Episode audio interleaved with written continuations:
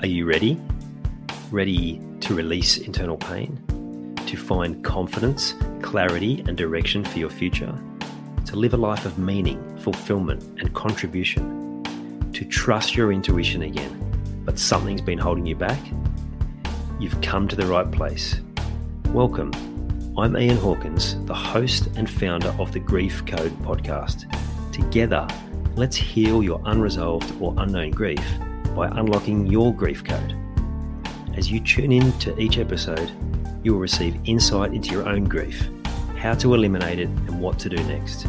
Before we start, I have one request. If any new insights or awareness land with you during this episode, please send me an email at info at ianhawkinscoaching.com and let me know what you found. I know the power of this work and I love to hear the impact these conversations have. Okay, let's get into it. For those of you who are sports fans, or even just maybe not specifically sports fans, but you just like uh, great stories, you may have watched The Last Dance, the show on Michael Jordan and the Chicago Bulls really great story, uh, great insight into the making of the team, but but more specifically to the man Michael and what made him tick. And what I found most fascinating was the elements of grief that he was clearly still experiencing. Now, I've kind of looked at sport this way my whole life. I've always looked from a unique perspective of how people are interacting and how they're getting along and what's not working. So I guess I've actually been looking at grief in sport my whole life.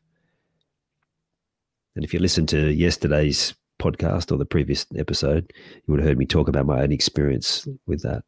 So I watched through this this lens and, and I want to share something that I picked up. So our body tells us different signs around what what grief that we still have to process. And I had a few people mention this to me. You could see in Michael's eyes that they're really quite uh, bloodshot and maybe even yellow, which might suggest uh, an illness. Now, whether that's a serious illness or not, not not for me to say, but I but I do know that we store grief in different organs, and particularly like what he his body was showing was perhaps some liver challenges, and liver is we where we store a lot of anger, unresolved anger, and I was really drawn to it was episode seven when he was talking about you know people saying oh, maybe people see him as not a good person, maybe even a tyrant, and with real emotion in his voice, he he speaks the phrase if you don't want to play, if you don't want to play that way, don't play that way. And he said it like tearing up as he said it. And my mind immediately went back to episode two when he was talking about his games in the backyard with his brother and how his brother was more competitive than him. And my mind immediately went to, oh, I bet that phrase is what he heard from his brother countless times. If you don't want to play this way, don't play. Imagine hearing that from your brother again and again when he beats you because he's super competitive, particularly an older brother, and that not having an impact on you. So, that real desire to show his worth, to show his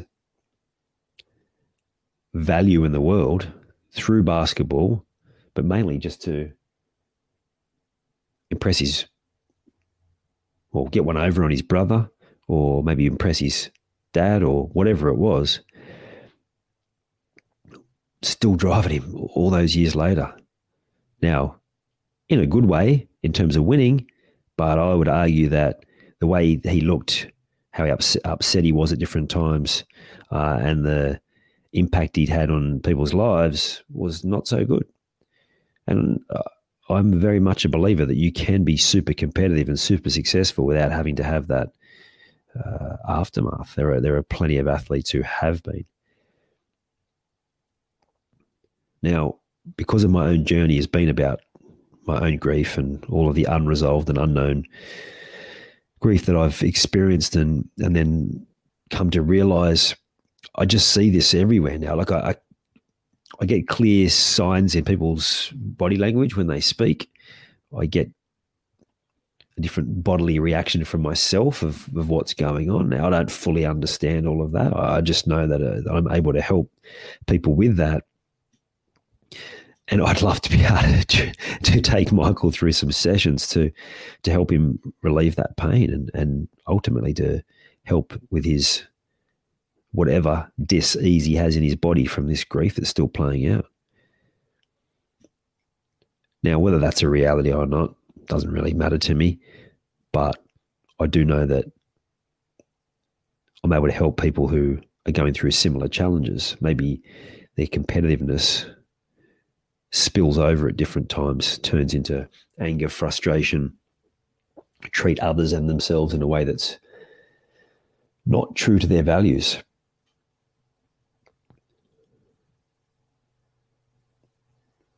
because there is another way, and you don't have to be a slave to your competitive nature. You don't have to feel like, well, that's just how it is. That's the only way I get results. That's the only way I get things done. And you might think, well, the current industry I'm in or the different environments I'm in, it's, it's the only way you get results. That may be true in some environments.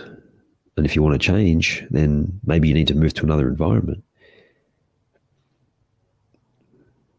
What I do know also, though, is that you need to change your own behavior in the environment you're in if you're hoping to get any change. Just simply changing environment will not remove whatever the behavior pattern is, the habit, the uh, feeling of being inadequate, the self doubt. None of that will shift just by you changing environments. You actually need to go through the process of identifying what's going on and to be able to create a whole new way of looking at that. Now, I love to take people through really simple processes, processes that involve action of getting stuff done that, that help people rewire their brain, to rewire their thinking, to, to be able to know that they are on the right path, to be fully validated in what they're doing so that they can just get on with it. Because one of the problems I see it is it's not it's not people getting decisions wrong, but not making a decision at all. Just keep pushing forward with their competitive nature, trying to be perfect, trying to prove to whoever they're trying to prove it to that they are worthy. And how does it look at different times when you're doing that? Well, probably looks a little bit like Michael. You may be successful at different times, and that's all well and good if you're if you're playing at that level and people recognise the the success. But to what impact? And if you think if it's from a business perspective or even a sport perspective, it's like how are people actually looking at your behavior and how you carry on? And is that how you want to be recognized? Maybe you like the idea of being super competitive, super successful, but in your heart of hearts, do you really like the idea of how people look at you? You're successful, but he's a bit like this, or he's a bit like that, or she's a bit, she carries on this way, or whatever it is.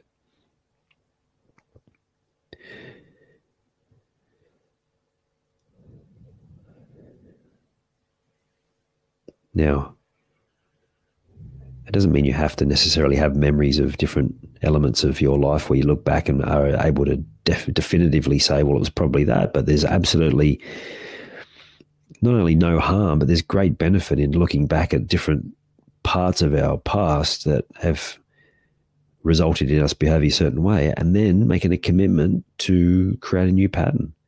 The awareness of how it was and how it's still playing out now is the building block that we need to be able to change.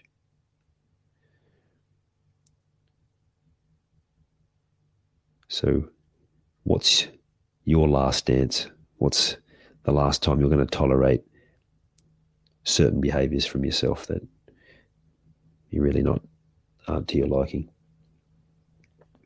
And when are you going to take action to change it? Because at the moment, you're probably feeling like, well, people don't really understand me. If only they knew why I reacted that way. If they could spend a minute inside my head and understand why I why I overreact and and what's actually going on. And I'm not a bad person, and I'm and I'm not this, and I'm not that. Man, how much better would that be? So make a commitment to yourself to look for the self awareness around it. Acknowledge when things aren't to your liking and make a commitment to how you want things to be in the future. And I am oversimplifying it, but that's the start. Awareness and commitment are going to take you a long way to making the changes you desire. I hope you enjoyed this episode of the Grief Code podcast. Thank you so much for listening. Please share it with a friend or family member that you know would benefit from hearing it too. If you are truly ready to heal your unresolved or unknown grief, let's chat. Email me at info at ianhawkinscoaching.com. You can also stay connected with me by joining the Grief Code community at ianhawkinscoaching.com forward slash the grief code. And remember, so that I can help even more people to heal, please subscribe and leave a review on your favorite podcast platform.